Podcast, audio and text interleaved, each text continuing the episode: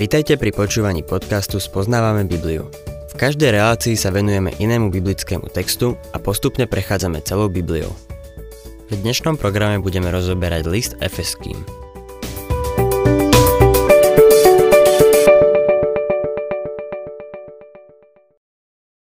Okolo roku 62 nášho letopočtu z Ríma sa vybralo na cestu kvarteto mužov. Mali namierené do provincie Ázia, do Malej Ázie, kde leží dnešné Turecko. Mali so sebou štyri veľkolepé kompozície kresťanskej viery. Tieto vzácne dokumenty, keby sa zachovali, mali byť dnes neoceniteľnú hodnotu. Rím nechápal význam týchto rukopisov od neznámeho väzňa. Keby áno, Týchto mužov by zadržali a dokumenty zaistili.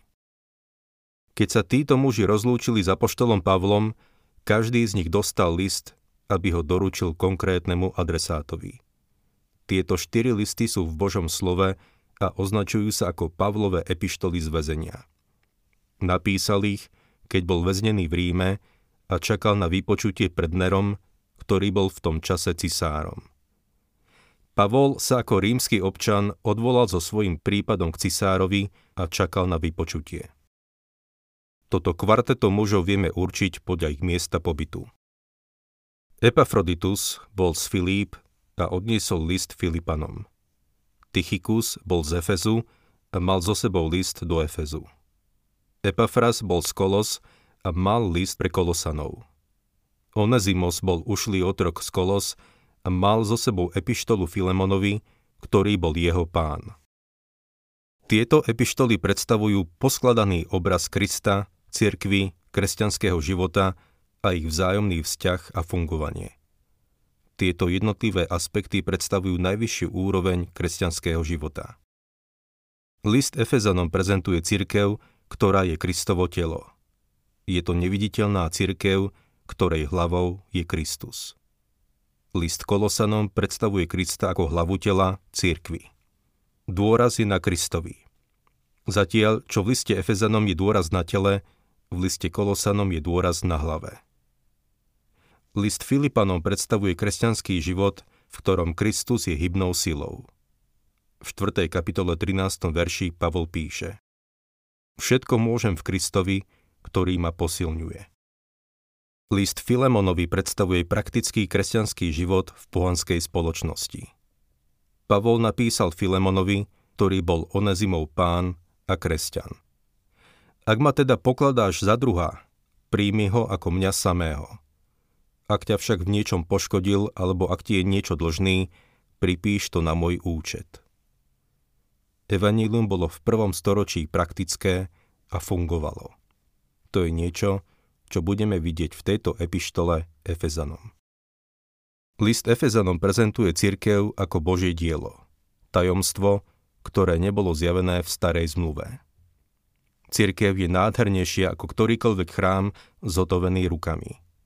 Je postavená zo živých kameňov a je obývaná Duchom Svetým. Je Kristovým telom, ktoré má kráčať vo svete tak, ako by kráčal On, a ktoré má zápasiť proti úkladom diabla. Doktor Arthur Pearson nazval list Efezanom epištolou Pavlovho tretieho neba. Niekto iný ho nazval Alpami Novej zmluvy. Je to Mount Everest v Himalajách celého písma. Je to epištola o cirkvi. Mnohí vykladači písma ju považujú za najvyšší vrchol biblickej pravdy, za najvyšší bod biblického zjavenia. Môže to byť pravda.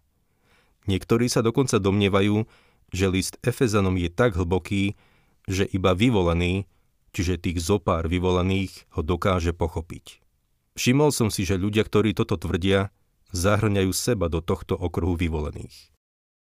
Ak mám byť úprimný, ani sa len netvárim, že dokážem preskúmať, či zostúpiť do hĺbky tejto epištoly, ani vystúpiť do jej výšin. Táto epištola je vznešená a ušľachtilá. Je ťažké dýchať ten riedky vzduch tejto epištoly. Keď sa do nej pustíme, sami sa o tom presvedčíte. Urobíme maximum preto, aby sme ju s pomocou Ducha Svetého, ktorý nás vedie, pochopili.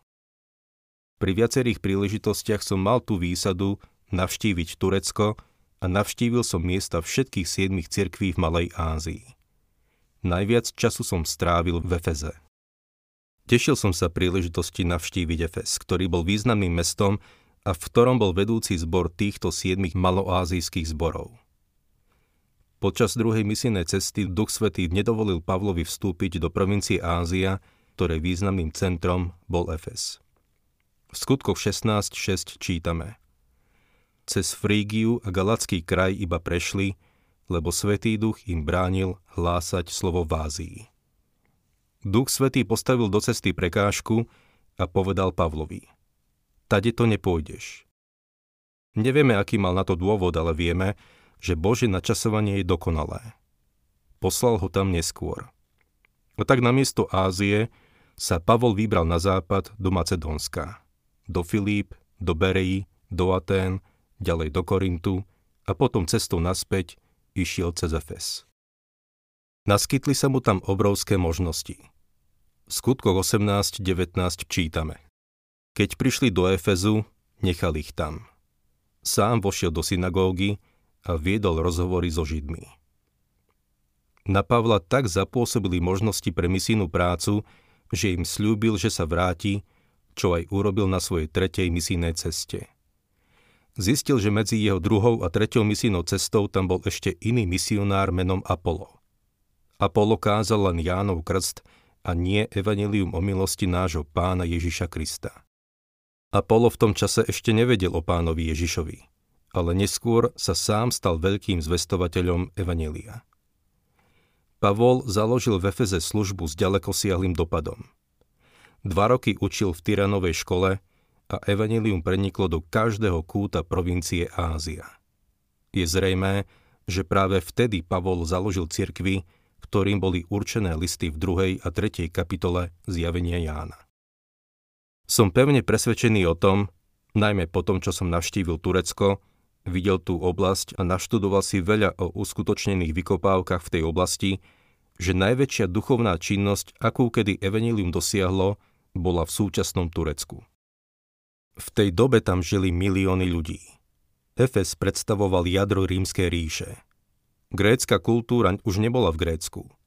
Bola pozdĺž tohto pobrežia na západnom pobreží Turecka, kde Efes zohrával vedúcu úlohu. Predstavoval veľké kultúrne centrum. Bolo tam príjemné podnebie a bola to obľúbená destinácia. Rímsky cisári chodievali do tejto oblasti na rekreáciu. A práve tu sa evanelium najviac šírilo. Efes bolo hlavné mesto provincie Ázia a pravdepodobne hlavné mesto celej východnej časti rímskej ríše. Po Ríme to bolo druhé najdôležitejšie mesto. Založili ho Chetiti okolo roku 2000 pred Kristom. Bolo to orientálne mesto, ázijské mesto, až približne do roku 1000 pred našim letopočtom, keď tam prišli Gréci. Bolo to miesto, kde sa stretával východ so západom. Kipling sa mýlil, pokiaľ išlo o Efes. Povedal, východ je východ a západ je západ. A tieto dva sa nikdy nespoja. Ale spojili sa. A to v Efese. Počas tohto dlhého obdobia, asi 2,5 tisíc rokov, bol Efes jedným z najväčších miest sveta. Bolo to prístavné mesto, ale dnes je ten prístav zanesený.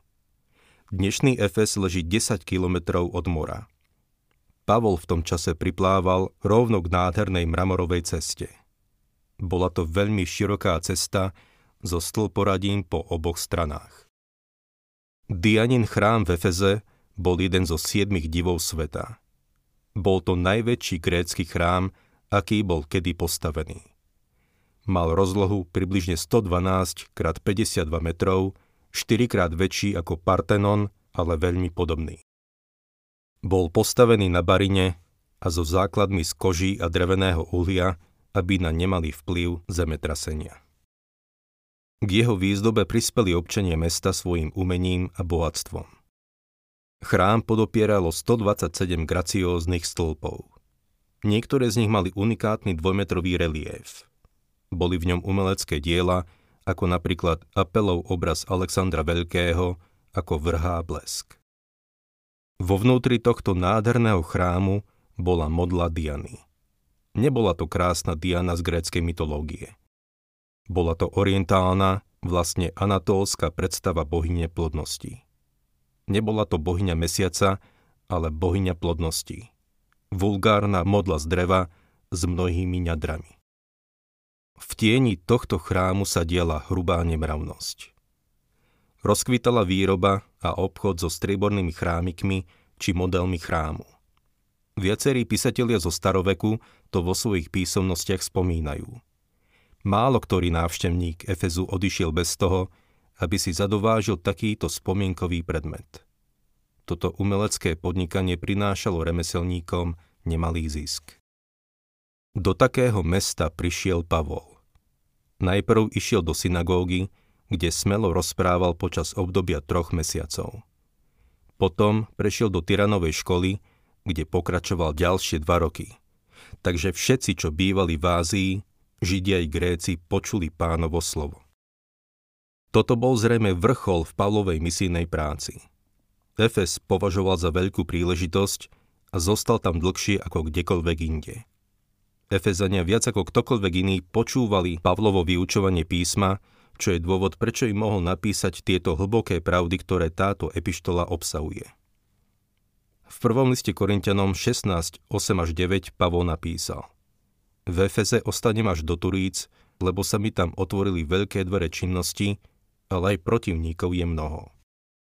Keďže Pavlovo kázanie ohrozovalo podnikanie zlatníkov, postavili sa proti nemu a vyvolali vzboru. Pavol zvestoval evanilium živého Boha a život skrze Ježiša Krista. Boh ho zázračne zachoval, čo ho povzbudilo k tomu, aby pokračoval ďalej. Pavol miloval tento zbor v Efeze. V 20. kapitole skutkov čítame o dojímavej rozlúčke Pavla so staršími zboru. Zástupy veriacich sa obrátili ku Kristovi. Myslím si, že Evangelium malo v tejto oblasti väčší účinok ako kdekoľvek inde v dejinách sveta. Som presvedčený o tom, že efeský zbor bol po duchovnej stránke na najvyššej úrovni. Pre mňa je ohromujúce, že v tomto pohanskom meste boli ľudia, ktorí pochopili túto epištolu. Pavol by ju inak nenapísal, keby ju nemohli pochopiť. Okrem toho, v zjavení Jána vidíme, že Efes je uvedený ako prvý v zozname maloázijských zborov, ktoré predstavujú celé dejiny cirkvy. Efeský zbor predstavoval cirkev v tom najlepšom, na tej najvyššej duchovnej úrovni. Nevieme si ani predstaviť tú vysokú duchovnú úroveň, ktorú Boží duch vzbudil v týchto efeských veriacich. Milovali pána Ježiša a ťahalo ich to k nemu. Bol som kazateľom dlhé roky a veľmi rád slúžim v našich cirkevných zboroch. Ale musím vyznať, že sme ďaleko od osoby pána Ježiša. Sme vyzbrojení programami, cirkevnou prácou, cirkevným úradom, čo nás vzdialuje od Krista viac a viac. Zásadná otázka je, ako veľmi ho milujeme. Pavol napísal Efezanom, že Kristus miloval cirkev seba samého vydal za ňu. Opetujeme tú lásku? Môžeme povedať, milujem ho, lebo on prv miloval mňa? Tento list Efezanom by nás mal priviesť bližšie ku Kristovi.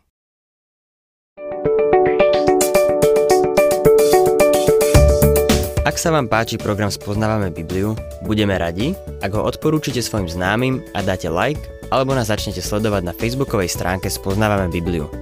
A ak vás niečo oslovilo alebo zaujalo, napíšte nám cez Facebook alebo na adresu spoznávame.bibliu zavinač gmail.com.